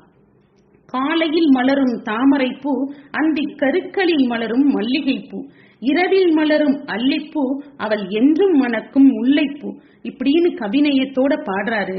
முல்லை திணை காட்டக்கூடிய கற்பு நெறியில இந்த பெண் இருக்கிறதுனால அவள் என்னைக்குமே அவனுக்கு மனம் நிறைந்தவளாக முல்லையாக இருப்பாள் என்பதை இந்த பாடல்ல அழகா கவிஞர் சொல்லி இருக்கிறார் இன்னும் மேல காய் காய் தேன் தேன் இப்படியாக எக்கச்சக்கமான பாடல்கள் கவியரசோட பாடல்கள். காலமெனும் ஆலியிலும் காற்று மலை ஊழியிலும் சாகாது கம்பனவன் பாட்டு அது தலைமுறைக்கு எழுதி வைத்த சீட்டு. இது கம்பனுக்கு கவியரசு எழுதிய கவிதை. ஆனா இக்கவி கண்ணதாசனுக்கும் பொருந்தும் என்று சொல்லி இலக்கிய தாக்கம் நிறைந்தவையே கவியரசு கண்ணதாசனின் பாடல்கள் என்று சொல்லி என் உரையை நிறைவு செய்கிறேன். நன்றி வாழ்க வளமுடன். திருமதி பத்மா அழகேசன் அவர்கள் வெகு சிறப்பாக வெகு நேர்த்தியாக கண்ணதாசனுடைய இலக்கிய தாக்கத்தை மிக அற்புதமாக எடுத்து வைத்தார். ஒரு கவிஞன் இலக்கியத்தில் பயணிக்காமல் போனால் அடுத்த அனுபவத்திற்குள் தன்னை ஈடுபடுத்திக் கொள்ள மாட்டான். சிந்தித்து பார்க்க வேண்டும். காலத்திற்கேற்ப கவிதை நடை மாறலாம். கருத்து மாறுவது இல்லை. காலத்திற்கேற்ப தன்னுடைய கவிதை நடையை மாற்றியமைத்து அனைவர் கவனத்தையும் தன் பக்கம் ஈர்த்தவர்தான் கவியரசு கண்ணதாசன். சங்க பாடல்களை அள்ளி தெளித்து அழகிய கவிதையாக்கி நம் செவிக்கும் சிந்தனைக்கும் விருந்து படைத்தவர் கண்ணதாசன். என்ன அருமை ரொம்ப அழகா சொன்னாங்க. ஒவ்வொரு பாடலையும் எடுத்து அவங்க பார்த்த விதம். குற்றால குறவஞ்சி வருகிறது. வசந்தவள்ளி பந்து பயின்ற அந்த காட்சியை கொண்டு வந்து மணியே மணியின் ஒளியே ஒளிரும் அணிபுனைந்த என்கிற அபிராமி அந்தாதியை அப்படியே எடுத்துக்கொண்டு அங்கே ஒரு முக்கியமான இடத்திலே அன்னையினுடைய காட்சியை பார்க்கிறான். பார்த்த அந்த சூழலை படம் பிடிக்க வேண்டும். அதற்கு முன்பாக ஒரு வேகமான ஒரு வரியை போட வேண்டும். போட்டார். செங்கையில் வண்டு கலின் கலின் என்றாட என்ன அருமை பாருங்க. அப்படியே வசந்தவள்ளி பந்து பயின்ற அந்த காட்சியை கொண்டு வந்து பக்தியில சேர்க்கிறார். காய் காய் என்று காயை வரிசைப்படுத்திய புலவர்கள் பல பேர் உண்டு. காலமேக புலவர் காய் என்ற சொல்லை வைத்து ஒரு பாடலில் விளையாட்டு காட்டியிருப்பார். கரிக்காய் பொரித்தால் கன்னிக்காய் தீத்தால் பறிக்காயை பச்சடியாய் பண்ணால் உருக்கமுள்ள அப்பைக்காய் நெய்து வட்டல் ஆக்கினால் அத்தை மகள் உப்புக்கான் சீச்சி உமி. இது காலமேக புலவர் பாடல். நாலு காய்கள் எடுத்து சமைத்த காலமேகத்திடமிருந்து காய் என்ற ஒரு சொல்லை மாத்திரம் எடுத்து இருபத்தைந்து முறை காய் விருந்து படைத்து அசத்தியவர் தான் கவியரசர். அத்திக்காய் காய்க்காய் ஆலங்காய் வெண்ணிலவே. இத்திக்காய் காயாதே என் உயிரும் நீ அல்லவோ கன்னிக்காய் ஆசைக்காய் காதல் கொண்ட பாவைக்காய். அங்கே காய் அவரைக்காய் மங்கை எந்தன் கோவைக்காய். மாதுளங்காய் ஆனாலும் என்னுளங்காய் ஆகுமோ? என்னை நீ காயாதே என்னுயிரும் நீரே அல்லவோ. உருவங்களாய் ஆனாலும் பருவங்காய் ஆகுமோ? என்னே நீ காயாதே என்னுயிரும் நீர் அல்லவோ ஏலக்காய் வாசனை போல் எங்கள் உள்ளம் வாழக்காய் சாதிக்காய் பெட்டகம் போல் தனிமை இன்பம் கனியக்காய். சொன்னதெல்லாம் விளங்காயோ? தூது வளங்காய் வெண்ணிலவே என்னை நீ காயாதே என்னுயிரும் நீரல்லவோ? இந்த காய்கள் போதுமா? இன்னும் கொஞ்சம் வேண்டுமா என்று போதும் போதும் என்று சொல்லுகிற அளவிற்கு காய்களை கொண்டு வந்து குவித்தவர் தான் எங்கள் கவியரசு கண்ணதாசன். இப்படி சொல்லிக்கொண்டே போகலாம். இருந்தாலும் பாலா விடுவாரா? சமூக அக்கறை இல்லாமல் இந்த இலக்கிய தாக்கம் எப்படி ஐயா வரும் என்று கேட்பதற்காக கவிஞர் பாலா இதோ வருகிறார். அவரை உங்கள் சார்பாக அழைத்து மகிழ்கிறேன். போற்றுதலுக்கும் பாராட்டுக்கும் உரிய எங்கள் நடுவர் ஐயா அவர்கள் முனைவர் திரு சண்முக திருக்குமரன் அவர்களுக்கும் என் அணியினருக்கும் என் எதிர் அணியினருக்கும் இந்த பட்டிமன்றத்தை கேட்டு ரசிக்கும் யூடியூப் நண்பர்களுக்கும் இந்த நேரத்தில் என் பணிவான வணக்கத்தை கனிவோடு தெரிவித்துக் கொள்கிறேன்.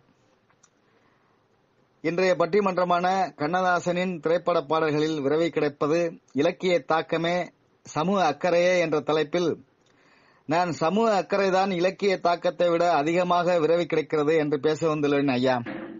ஐயா கவியரசு கண்ணதாசன் எழுதிய தத்துவம் இலக்கியம் சமூக அக்கறை இம்மூன்றிலும் சமூக அக்கறை தான் ஐயா திரைப்பட பாடல்களில் விரவி கிடைக்கின்றது. அவர் சொல்லியிருக்கிறாங்க எல்லோருக்கும் எல்லாமும் கிடைக்க வேண்டும் இல்லையெனில் இந்நாடு அழிய வேண்டும் என்று பாடியிருக்கிறார்கள் ஐயா. என்ன அக்கறை பாத்தீங்களா சமூக அக்கறை. கவிஞன் ஞானோர் காலக்கணிதம் என்னும் கண்ணதாசன் இவை சரி என்றால் இயம்புவதன் தொழில் சரி என்றால் இயம்புவது என் தொழில். இது தவறாயின் எதிர்ப்பது என் வேலை என்று சமூக அக்கறையுடன் திட்டவட்டமாக சொல்லியிருக்கிறார் ஐயா. அது மட்டுமா சொல்லியிருக்கிறார்? செல்வந்தர் கையில் சிறைப்பட மாட்டேன். பதவி வாளுக்கு பயப்பட மாட்டேன் என்று சமுதாய சீர்திருத்தம் செய்வதற்கு தனி ஒரு கவிஞன் அழுத்தமாகவும் திருத்தமாகவும் பாடியிருக்கிறார் ஐயா. இதை காட்டில் என்ன வேண்டி இருக்கிறது சமூக அக்கறை சிந்தனையாளர் கவியரசு கண்ணதாசன் என்பது சொல்வதற்கு இதெல்லாம் ஆதாரம் நன்றாக இருக்கிறது ஐயா. நானே தொடக்கம் நானே முடிவு. நான் உரைப்பதுதான் நாட்டின் சட்டம் என்று பாடியதன் உள்நோக்கத்தையும் சிக்கலில்லாமல் புரிய வைக்கிறார் ஐயா சமூக அக்கறையாக அதை எப்படி புரிய வைக்கிறார் என்று பாருங்கள். ஆக்கல் அழித்தல் அழித்தல் இம்மூன்றும் அவனும் யானுமே அறிந்தவை என்று. அதாவது இங்கு அவன் என்றால் இறைவன். இறைவன் படைக்கின்றான் நானும் படைக்கின்றேன். இறைவனுக்கு உள்ள அக்கறை என்னிடமும் உள்ளது. என்று ஆணித்தரமாக சமூக அக்கறையில் தன் மனதை மீண்டும் திறந்து காட்டுகிறார் ஐயா. அப்ப பாருங்க இறைவன் வந்து எந்த ஒரு படைப்பையும் அழிக்க மாட்டான். கொடுத்ததை திரும்ப வாங்க மாட்டான். அதுபோல நானும் இருக்கின்றேன். உனக்கு நன்மையே தான் செய்வேன். அது உனக்கு அக்கறையாக அங்கு வந்து நிற்கும் என்று சொல்கிறார். எண்ணத்தில் மாற்றம் வரும்போது சிந்தனைக்கு மாற்றம் வரும். சிந்தனைக்கு மாற்றம் வரும்போது செயல்பாட்டில் மாற்றம் வரும். அதைத்தான் இப்படி கூறுகிறார் ஐயா. மாற்றம் எனது மானிட தத்துவம் மாறும் உலகின் மகத்துவம் அறிவேன். எவ்வவை தீமை எவ்வவை நன்மை என்பதறிந்து ஏகுமன் சாலை என்று சமூக அக்கறை திட்டவட்டமாக கூறியிருக்கிறார் ஐயா. அதாவது தலைவர் மாறுவார் தருவார் மாறும். தத்துவம் மட்டுமே அச்சய பாத்திரம் என்று விளக்கி அடிப்படை தத்துவமான மக்கள் நலன் என்பது நிலையானதுதான் என்று சமூக அக்கறைக்கு வித்திட்டவர் கண்ணதாசன் கவியரசர் ஐயா அவர்கள். ஐயா அவர்கள் பா- பாடியிருக்கிறார்கள். வாழ்க்கையில் கூட யார் எங்க இருக்க வேண்டும்? அப்படி இருந்தால் எப்படி இருக்கும்? என்பதெல்லாம் சொல்லியிருக்கிறார்கள். சூரியகாந்தி என்ற படத்தில் ஒரு பாடல் வருது வருகிறது. பரமசிவன் கழுத்தில் இருக்கும் பாம்பு கேட்டது கருடா சௌக்கியமா? உடனே கருடன் சொல்லுது யாரும் இருக்கும் இடத்தில் இருந்து கொண்டால் எல்லாம் சௌக்கியமே. கருடன் சொன்னது அதில் அர்த்தம் உள்ளது. அன்றைய பாடியிருக்கிறார் அதை இன்றைக்கு பொருந்துகிறது. இன்றைய பேரிட காலத்தில் நமக்கெல்லாம் சமூக அக்கறையாக அவர் அந்த ரூபத்தில் சொல்லி வைத்தது போல் எனக்கு தெரிகிறது. இன்றைய பேரிடர் காலத்தில் நாம் இருக்க வேண்டிய இருக்க இருக்க- இடத்தில் நாம் இருக்க வேண்டும். இப்ப தனிமைப்படுத்துவோம் என்றெல்லாம் சொல்லிக் கொண்டிருக்கிறார்கள் இன்றைய பேரிட காலத்தில். அதுபோல யாரும் இருக்கும் இடத்தில் இருந்து கொண்டால் எல்லாம் சௌக்கியமே. போய் கூட்டத்தோட கலந்துக்கிட்டு நோய் நொடியை வாங்கிக்கிட்டு இருக்கக்கூடாதுன்னு சொல்லி அவர் இருக்கும் இடத்தில் இருந்து கொண்டால் எல்லாம் சௌக்கியமே என்று இந்த பாடல் வரிகள் மூலமாக சமூக அக்கறையை இங்க திணிக்கிறார் ஐயா. அதே மாதிரி உயர்ந்த இடத்தில் இருக்கும் போது உலகம் உன்னை மதிக்கும். உன் நிலைமை தவறி இறங்கி வந்தால் நிழலும் கூட முதிக்கும் என்று சொல்கிறார் ஐயா. அதாவது ஏறியவன் என்றும் இறங்கக்கூடாதடா தம்பி. ஏறியவன் என்றும் ஏறியவனாகவே இரு. இறங்கியவனை ஏற்ற பாடுபடு என்று சமூக அக்கறையாக மக்களுக்கு தன் பாடல்கள் மூலம் இலக்கிய தாக்கத்தை விட அதிகமாக கூறுகிறார் ஐயா. அது மட்டும் ஐயா. ஹலோ மிஸ்டர் ஜமீன்தார் என்ற ஒரு படம் உள்ள இருக்கிறது. அந்த படத்தில் ஒரு பாடல் உண்டு. எம் ஆர் ராதா சவர தொழிலாக இருப்பார். அந்த சவர தொழில் செய்யும் பொழுது அவர் இந்த பாடலை பாடுவது போல ஒரு காட்சி அமையும். அந்த காட்சியில் அவர் பாடுவது என்னவென்றால் சொந்தமும் இல்லே ஒரு பந்தமும் இல்லே சொன்ன இடத்தில் அமர்ந்து கொள்கிறார். நாங்கள் மன்னரும் இல்லை மந்திரி இல்லை வணக்கம் போட்டு தலையை சாக்கிறார் என்று ஒரு தொழிலை எவ்வளவு புனிதமாக கவிஞர் கண்ணதாசன் அவர்கள் தந்திருக்கிறார்கள் பாருங்கள் கண்ணதாசனை தவிர வேறு யாராலும் இப்படி ஒரு தொழிலுக்கு மரியாதை கொடுத்து சொல்ல முடியாதுங்க ஐயா. சமூக அக்கறையாக ஒரு தொழிலை இந்த இடத்தில் செய்யும் தொழிலே தெய்வம். அதன் செல்வம் தான் நமது திறமைதான் அது செல்வம் என்று சொல்வார்கள் அல்லவா?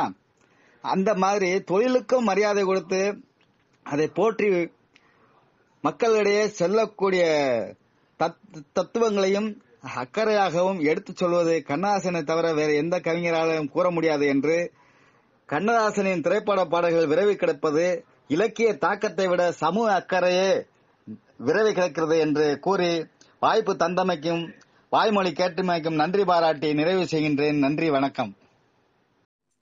கவிஞர் பாலா அவர்கள் சமூக அக்கறை உள்ள அந்த பாடல்களை எல்லாம் மிக அழகாக எடுத்து காண்பித்தார்.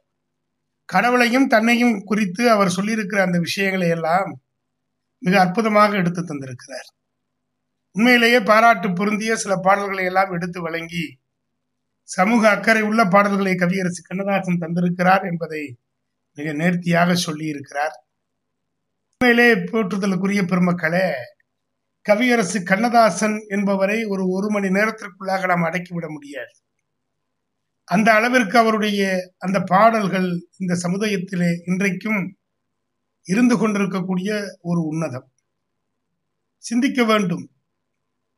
காற்று வந்தால் தலை சாயும் ஞானல் காதல் வந்தால் தலை சாயும் நாணம் என்று சொல்லுகின்றார். காதல் வரும்பொழுது கண்ணியருக்கு நாணமும் கூடவே வந்து விடுமா அன்பு மரணம் உடைத்தாகி நில்வாழ்க்கை பண்பும் பயனும் அது என்கிற அந்த வள்ளுவருடைய கருத்தை உள்வாங்கி நல்லதொரு குடும்பம் பல்கலைக்கழகம் அன்புமணி வழங்கும் சுரங்கம் வாழ்க வாழ்க என்று அன்புதான் வாழ்க்கையின் அடி நாதம் என்று சொல்லுவார். இந்த கம்பராமாயணத்துல வர பல பாடல்கள் எடுக்கிற அதுல வண்ணம் என்கிற ஒற்றை சொல்லை எடுத்து கம்பன் சொல்லுவான் இவ்வண்ணம் நிகழ்ந்த வண்ணம் இனி இந்த உலகுக்கெல்லாம் உய்வண்ணம் அன்றி மற்றோர் உயர்வண்ணம் உருவதுண்டோ? மைவண்ணத்து அரைக்கி பொருள் மலைவண்ணத் தன்னலே நின் கைவண்ணம் அங்கு கண்டேன் கால்வண்ணம் இங்கு கண்டேன் என்று சொல்லுவான் அந்த பாடலில் எட்டு முறை வண்ணம் என்ற சொல் வந்திருக்கும். ஒரே சொல் மறுபடி மறுபடி வந்து நம் காதுகளில் ஒழிக்கிற பொழுது அது தனி கவனம் இருக்கிறது அதைத்தான் ரொம்ப அழகா பாசம் என்கிற படத்துல கண்ணதாசன் கொடுப்பார். பால் வண்ணம் பருவம் கண்டு வேல் வண்ணம் விடிகள் கண்டு மால் வண்ணம் நான் கண்டு வாடுகிறேன். கண் வண்ணம் அங்கே கண்டேன் கை வண்ணம் இங்கே கண்டேன் பெண் வண்ணம் நோய் கொண்டு வாடுகின்றேன் என்று பனிரெண்டு முறை வண்ணத்தால் தன் கலைக்கு வண்ணம் தீட்டியிருப்பார். அதோடு விட்டாரா? சின்னவளை முகம் சிவந்தவளை நான் சேர்த்துக்கொள்வேன் கரம் தொட்டு. என்னவளை காதல் சொன்னவளை நான் ஏற்றுக்கொள்வேன். வளை இட்டு என்று புதிய பூமிக்காக ஒரு பாட்டு. கம்பனுடைய தனிப்பாட்டு திரட்டில் இது வரும். அந்த பாட்டு இதுதான். இருந்தவளை போனவளை என்னவளை பொருந்த வளைவரித்து போனான் பெருந்தவளை பூத்த தேன் சொரியும் பொன்னிவள நன்னாட்டில் மாத்த தன் வீதியினில் வந்து என்கிற அந்த பாடல். இப்படி நிறைய இலக்கியத்துக்குள்ள போய் அவர் எடுத்த அந்த விஷயங்கள் அந்த விஷயத்தை ரொம்ப அழகா நம்ம பார்த்துக்கிட்டு இருக்கிறோம். இதெல்லாம் இன்னும் ஒரு பத்து மணி நேரம் பேச வேண்டிய ஒரு விரிவான ஒரு தலைப்பு. இவ்வளவு அழகாக காலத்தை வென்று காவியமாக இன்றைக்கு நின்று கொண்டிருக்கிறார். ஆட வந்த தெய்வம்ங்கிற அந்த படம். அதுல ரொம்ப அழகா சொல்லியிருப்பார். சில்லென்று பூத்த சிறுநெருஞ்சி காட்டினிலே நில்லென்று கூறி நிறுத்து வழி போனாலே என்று பல்லவி பலராலும் புகழப்பட்ட பொழுது கவியரசர் சொன்னார் அது என்னுடையது அல்ல. கிராமிய பாடல் ஒன்றிலிருந்து எடுத்தேன் என்று வெளிப்படையாக சொன்னார்.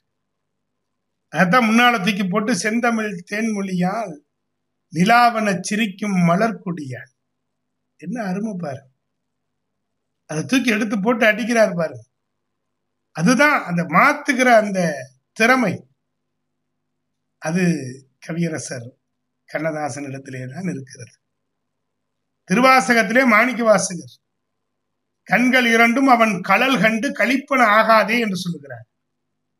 கண்கள் இரண்டும் என்று உம்மை கண்டு பேசுமோ என்று மன்னாதி மன்னனை தூக்கி போடுறார். கண்கள் இரண்டும் என்றும் உம்மை கண்டு பேசும்.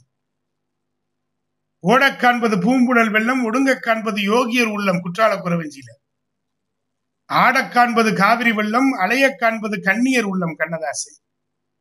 மாதா உடல் சலித்தால் வல்விளைஞன் கால் சலித்தேன் பட்டினத்தார். பெற்றவள் உடல் சலித்தால் பேதை நான் கால் சலித்தேன் கவிஞர். பசி வந்திட பத்தும் பறந்து போகும் அவ்வை. பத்தும் பறந்திடும் பசி வந்தால் மறந்திடும் இது கவிஞர். கொடிது கொடிது வறுமை கொடிது அதனினும் கொடிது இளமையில் வறுமை அவ்வை. இளமையில் கொடுமை இந்த வறுமை அம்மா கவியரசு கண்ணதாசன். இதெல்லாம் சொல்லிக்கிட்டே போகலாம் கலிங்கத்து பரணி வேணுமா? குறுந்தொகை வேணுமா? நாலாயிரம் திவ்ய பிரபந்தம் வேணுமா? முத்தொள்ளாயிரம் வேணுமா? என்ன வேணும்? அத்தனையும் கவியரசர் கண்ணதாசனுடைய அந்த வைர வரிகளிலே பெற்று அந்த இலக்கியம் அப்படியே எப்படி போகுது பாருங்க. வாழ்க்கை தத்துவங்களை சொல்லுகிற கவிஞர் வாழ்க்கை சக்கரத்தினுடைய அச்சாணி. நான் பேச நினைப்பதெல்லாம் நீ பேச வேண்டும். நான் காணும் உலகங்கள் நீ காண வேண்டும். நீ காணும் உலகங்கள் நானாக வேண்டும். என்ன ஒரு நயம் பாருங்க. மனதாலும் நினைவாலும் தாயாக வேண்டும் நானாக வேண்டும். மடி மீது விளையாடும் சேயாக வேண்டும் நீயாக வேண்டும். என்ன அற்புதம் பாரு காதல் இருவர் எப்படி ஒருவர் ஒருவர் அனுசரித்திருக்க வேண்டும் என்று சொல்வதே ஒரு பாடல். கடலானால் நதியாவேன் கனையானால் வில்லாவேன் உடலானால் உயிராவேன் ஒளியானால் இசையாவேன் மொழியானால் பொருளாவேன் கிளியானால் கனியாவேன் கேள்வி என்றால் பதிலாவேன். இதெல்லாம் கண்ணதாசன். அதான் பத்மா சொன்னாங்க உன்னை நான் பார்க்கும் போது மண்ணை நீ பார்க்கின்றாய். விண்ணை நான் பார்க்கும் போது என்னை நீ பார்க்கின்றாயே. நேரிலே பார்த்தால் என்ன நிலவென்ன தேய்ந்தா போகும்? புன்னகை புரிந்தால் என்ன பூமுகம் சிவந்தா போகும்? நேற்று வரை நீ யாரோ நான் யாரோ? கவிஞர். யோசித்து பார்க்கணும். கவிஞருடைய முகம். அந்த முகத்தை அப்படியே கொண்டு வந்து நிலையாமை என்பது மனிதனுடைய இளமை காலத்திலே உணர்வது இல்லை. அதைத்தான் வாழ்க்கையில் அப்படி கொண்டு வந்து சொன்னார். முத்துராமலிங்கம் சொல்லுகிற பொழுது இந்த உடல் நிலையாமை யாக்கை நிலையாமை விட்டுவிடும் ஆவி பட்டுவிடும் மேனி சுட்டுவிடும் நெருப்பு சூனியத்தின் நிலைப்புன்னு என்ன அருமையான பாட்டு பாருங்க. மனையாளும் மக்களும் வாழ்வும் என்னைக்கு வருவாங்க? உள்ளோருக்கு செல்வங்கள் சொந்தம் இல்லாருக்கு உள்ளங்கள் சொந்தம். என்ன சொந்தங்க? அழகா தூக்கி போட்டாரே. அருளில்லாருக்கு அவ்வுலகம் இல்லை பொருளில்லாருக்கு இவ்வுலகம் இல்லை என்கிற திருக்குறளை தூக்கி குளத்திலே தண்ணி இல்லை கொக்கும் இல்லை மீனும் இல்லை. பெட்டியிலே பணம் இல்லை பெத்த பிள்ளை சொந்தம் இல்லை. பானையிலே சோறு இருந்தா பூனைகளும் சொந்தமடா. சோதனையை பங்கு வச்சா சொந்தம் இல்ல பந்தம் என்ன அருமையான பாடல்கள். கவியரசு கண்ணதாசனை குறித்து நாம் சொல்லிக்கொண்டே போகலாம். கல்லூரி படிப்பையெல்லாம் பார்க்காத ஒரு மனிதன் வரிகளை போட்டு நம்ம எல்லாம் வரிகளோடு வாழ்ந்து கொண்டிருக்கக்கூடிய அற்புதமான அந்த திரை காவியங்களிலே கண்ணதாசனுடைய பெயர் இன்றைக்கும் நின்று கொண்டிருக்கிறது என்பதை நாம் பார்க்கிறோம். எவ்வளவு விஷயங்களை எடுத்துக்கொண்டு போய்க்கொண்டே இருக்கலாம். சமூக அக்கறை மிகுந்த பாடல்கள் இல்லையா? நிறைய கிடக்குது. ஒன்னா ரெண்டா? முதல் பாட்டும் காவல தொடங்குது நிறைவு பாட்டும் கண்ணே கலைமான். ஊமை என்றால் ஒரு வகை அமைதி ஏழை என்றால் அதிர் ஒரு அமைதி. என்ன அருமை பாரு. நாயகனிடத்துல ஒரு பொம்மை கிடைக்கிறது உயிருள்ள பொம்மை. அந்த பொம்மையை எப்படி பார்க்க வேண்டும் அதை எப்படி கொண்டு வரணும்? ஏனோ தெய்வம் சதி செய்தது பேதை போல விதி செய்தது என்று சொல்வார். பேடு என்ற சொல்லுக்கு அர்த்தம் ஆணும் பெண்ணும் இல்லாத மூன்றாம் பாலினம். ஆனால் குழந்தையாகவும் இல்லாமல் குமரியாகவும் இல்லாமல் இரண்டும் கீழையில் செக்கி தவிக்கும் அந்த நாயகியை கிளிப்பேடு குயில் பேடு என்று சொல்லுகிறார்.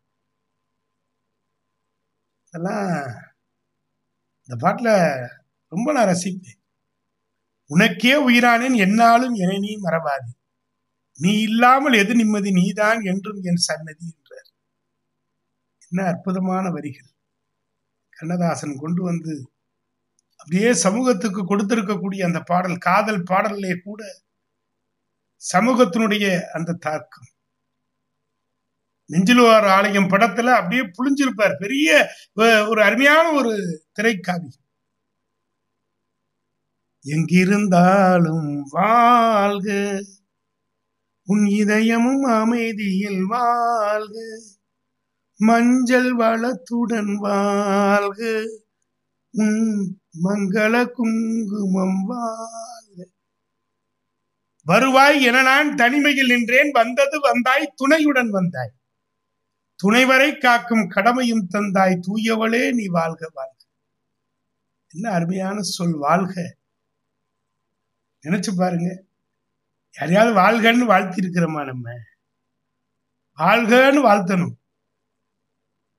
வருவாய் என நான் தனிமையில் நின்றேன். வந்தது வந்தாய் துணையுடன் வந்தாய். எங்கிருந்தாலும் வாழ்க. ஏற்றிய தீபம் நிலை பெற வேண்டும். இருண்ட வீட்டில் ஒளி தர வேண்டும். போற்றும் கணவன் உயிர் பெற வேண்டும். திருமகளே பொன்மகளே தூயவளே நீ வாழ்க. அதாங்க காதலு. இன்னைக்கு காதல் கைக்குள்ளேன்னா ஆசிட்ட ஊத்துறானே. அந்த பெண்ணை எப்படியாவது சித்திரவதை பண்ணணும்னு நினைக்கிறானே. அன்றைக்கு காதல் எப்படி இருந்தது? சிப்பி இருக்குது முத்தம் இருக்குது திறந்து பார்க்க நேரம் வந்தது. சிந்தை இருக்குது சந்தம் இருக்குது கவிதை பாடி கலந்திருப்பது எப்போதுன்னு. அதெல்லாம் இன்றைய தலைமுறை கேட்க வேண்டிய பாட்டுங்க. அதை எப்படி எடுத்து பார்க்கிறான் பாருங்க காதல் உணர்வு. அடி என்னடி உலகம்? இதில் எத்தனை கலகம்? பந்தம் என்பது சிலந்தி வலை பாசம் என்பது பெருங்கவலை சொந்தம் என்பது சண்டையடி இது சுற்றம் என்பது மந்தையடி செக்கு மீது ஏறிக்கொண்டால் சிங்கப்பூர் போகுமா? சேர்ந்தவருக்கே பாடுபட்டால் பெண்ணின் தேவை தீருமா? கொக்கை பார்த்து கற்றுக்கொள்ளு வாழ்க்கை என்ன என்பதை கொத்தும் போது கொத்தி கொண்டு போக வேண்டும். நல்லதை. அற்புதமான கோடு போட்டு நிற்கச் சொன்னான். சீதை நிற்கவில்லையே. சீதை அங்கு நின்றிருந்தால் ராமன் கதை இல்லையே. கோடு வட்டம் என்பதெல்லாம் கடவுள் போட்டதல்லடி. கொல்லும் போது கொள்ளு தாண்டி செல்லும் போது செல்லடி. பெண் விடுதலையை கொண்டு வந்திருக்காங்க. எவ்வளவு பெரிய சமூக அக்கறை. சிந்தித்து பார்க்க வேண்டும். எது சரி என்று படுகிறதோ அதை அப்படியே எடுத்துக்கொள்ளக்கூடியவர் தான் கொக்கை பார்த்து கற்றுக்கொள்ள வேண்டும் வாழ்க்கையில.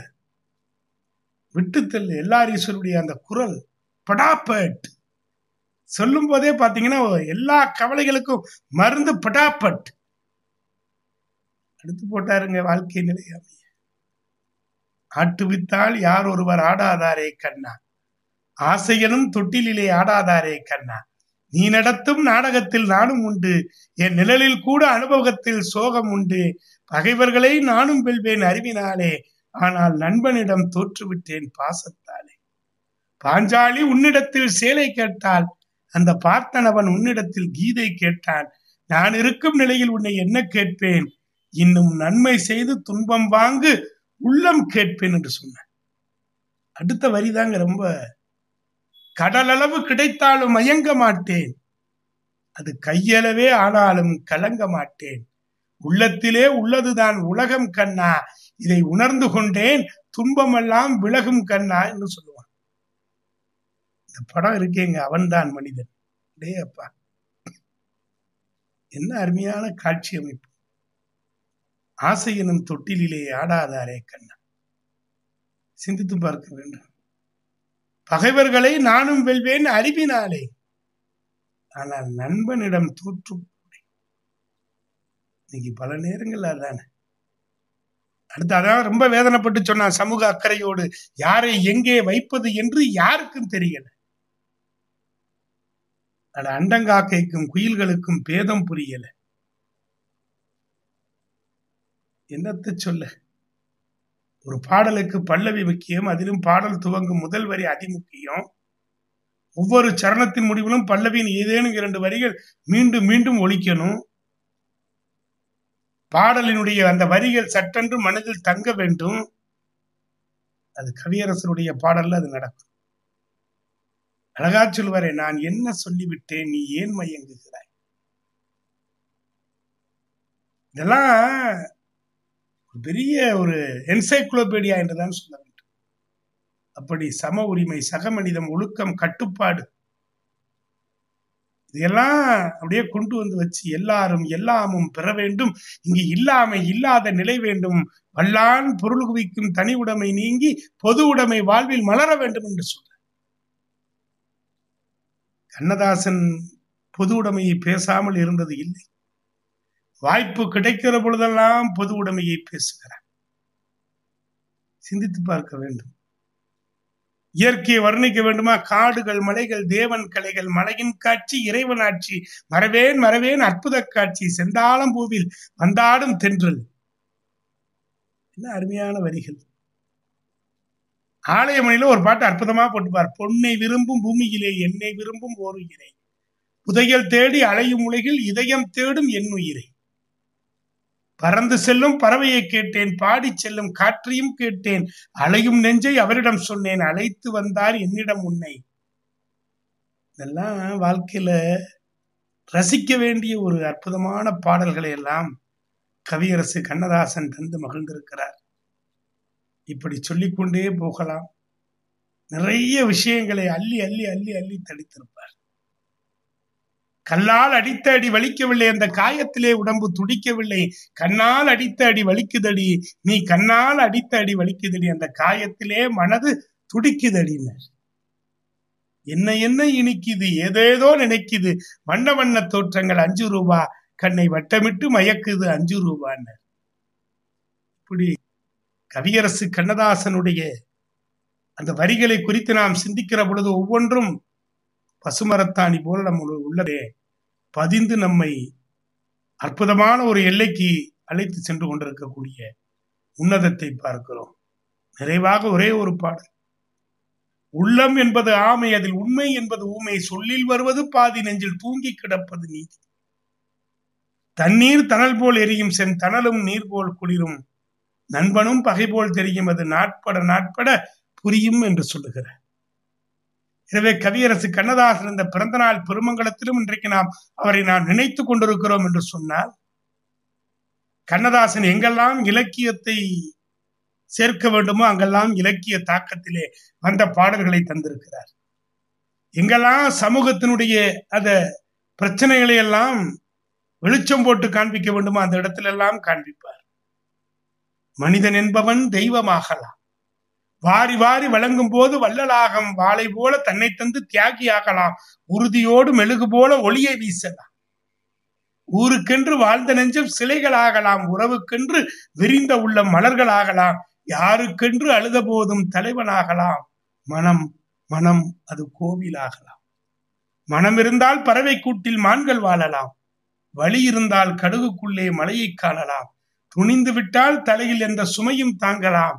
குணம் குணம் அது கோயிலாகலாம் இப்படி தான் எந்த இடத்திலே துரத்தப்பட்டமோ அந்த இடத்திலேயே இந்த காட்சி அமைப்பை வைத்து நான் வாழ்க்கையிலே கடினப்பட்டிருக்கிறேன் உழைத்திருக்கிறேன் முன்னேறி இருக்கிறேன். இந்த சமூகத்தின் மீது எனக்கு அக்கறை இருக்கிறது என்பதை மீண்டும் ஒரு வெற்றி பெற்ற ஒருவன் அந்த வெற்றி பெற்ற அந்த இடத்திலே வைத்து அந்த காட்சியை படமாக்கி இருக்கிறார் என்பதை பார்க்கிற பொழுது கண்ணதாசன் பாடல்களிலே அதிகம் விரவி கிடப்பது என்ன என்று சொன்னால் எங்கெல்லாம் இலக்கியத்தை கொண்டு வர வேண்டுமோ அங்கெல்லாம் இலக்கியத்தை கொண்டு வந்திருக்கிறார். ஆனால் எங்கேயெல்லாம் சமூகத்தினுடைய அந்த அவலங்களையும் சமூக பொறுப்புணர்வோடு சமூக அக்கறையோடு இந்த இடத்திலே தான் நான் துரத்தப்பட்டேன் இந்த இடத்திலே தான் வெற்றி பெற்றிருக்கிறேன் என்பதை மீண்டும் நிலைநாட்டுகின்ற அந்த சமூக அக்கறை இந்த உலகம் உன்னை துரத்தலாம். இந்த உலகம் உன்னை விரட்டலாம். விரட்டினாலும் நீ சோர்ந்து போய் விடாதே என்னுடைய வாழ்க்கையை எடுத்துப்பார் விரட்டப்பட்ட இடத்திலேயே வைத்து நான் படம் எடுக்கிற அளவிற்கு உயர்ந்திருக்கிறேன். சொந்த படம் எடுக்கிற அளவுக்கு உயர்ந்திருக்கிறேன் என்று சொன்னால் இதுதான் சமூக அக்கறை. இந்த அக்கறையை நம்முடைய மனதிலே விதைத்திருக்கின்ற கவியரசு கண்ணதாசன் இன்றைக்கும் வாழ்ந்து கொண்டிருக்கிறார். நான் நிரந்தரமானவன் அழிவதில்லை. எந்த நிலையிலும் எனக்கு மரணமில்லை என்று சொல்லியிருக்கிறார். அந்த அடிப்படையிலே நம்மோடு நிரந்தரமாக வாழ்ந்து கொண்டிருக்கின்ற கவியரசு கண்ணதாசன் அவருடைய பாடல்களிலே அதிகம் விரவி கிடக்கிறது எது தெரியுமா? சிற்சில இடங்களிலே இலக்கிய தாக்கம் இருக்கிறது ஆனால் முழுக்க முழுக்க இந்த சமூகத்தின் மீது வைத்திருக்கின்ற அந்த அக்கறை தான் வெளிப்பட்டது. நம்பிக்கை கொண்டு கல்லை பார்த்தால் அதுதான் தெய்வத்தின் சாட்சி என்று சொல்கிறார். எனவே அப்படி இறையாக இருந்தாலும் சரி இறை தேடுபவனாக இருந்தாலும் சரி அத்தனை பேருக்கும் நம்பிக்கை வரிகளை தந்திருக்கிற கவியரசு கண்ணதாசன் இந்த மண்ணுக்கு வழங்கி இருக்கக்கூடிய திரை இசை பாடல்களிலே அதிகம் பரவி கிடப்பது இலக்கிய தாக்கங்களை விட சமூக அக்கறை தான் மேலோங்கி இருக்கிறது. எனவே சமூக அக்கறை தான் நாமும் எடுத்துக்கொள்ள வேண்டும் இந்த நல்ல நாளிலே கண்ணதாசன் காட்டிய அந்த சமூக பார்வையோடு நாமும் பயணப்பட்டு வெற்றி பெறுவோம். கண்ணதாசன் பாடல்களில் அதிகம் விரவி கிடப்பது சமூக அக்கறையே சமூக அக்கறையே சமூக அக்கறையே என்று சொல்லி நிறைவு செய்கிறேன். நன்றி வணக்கம்.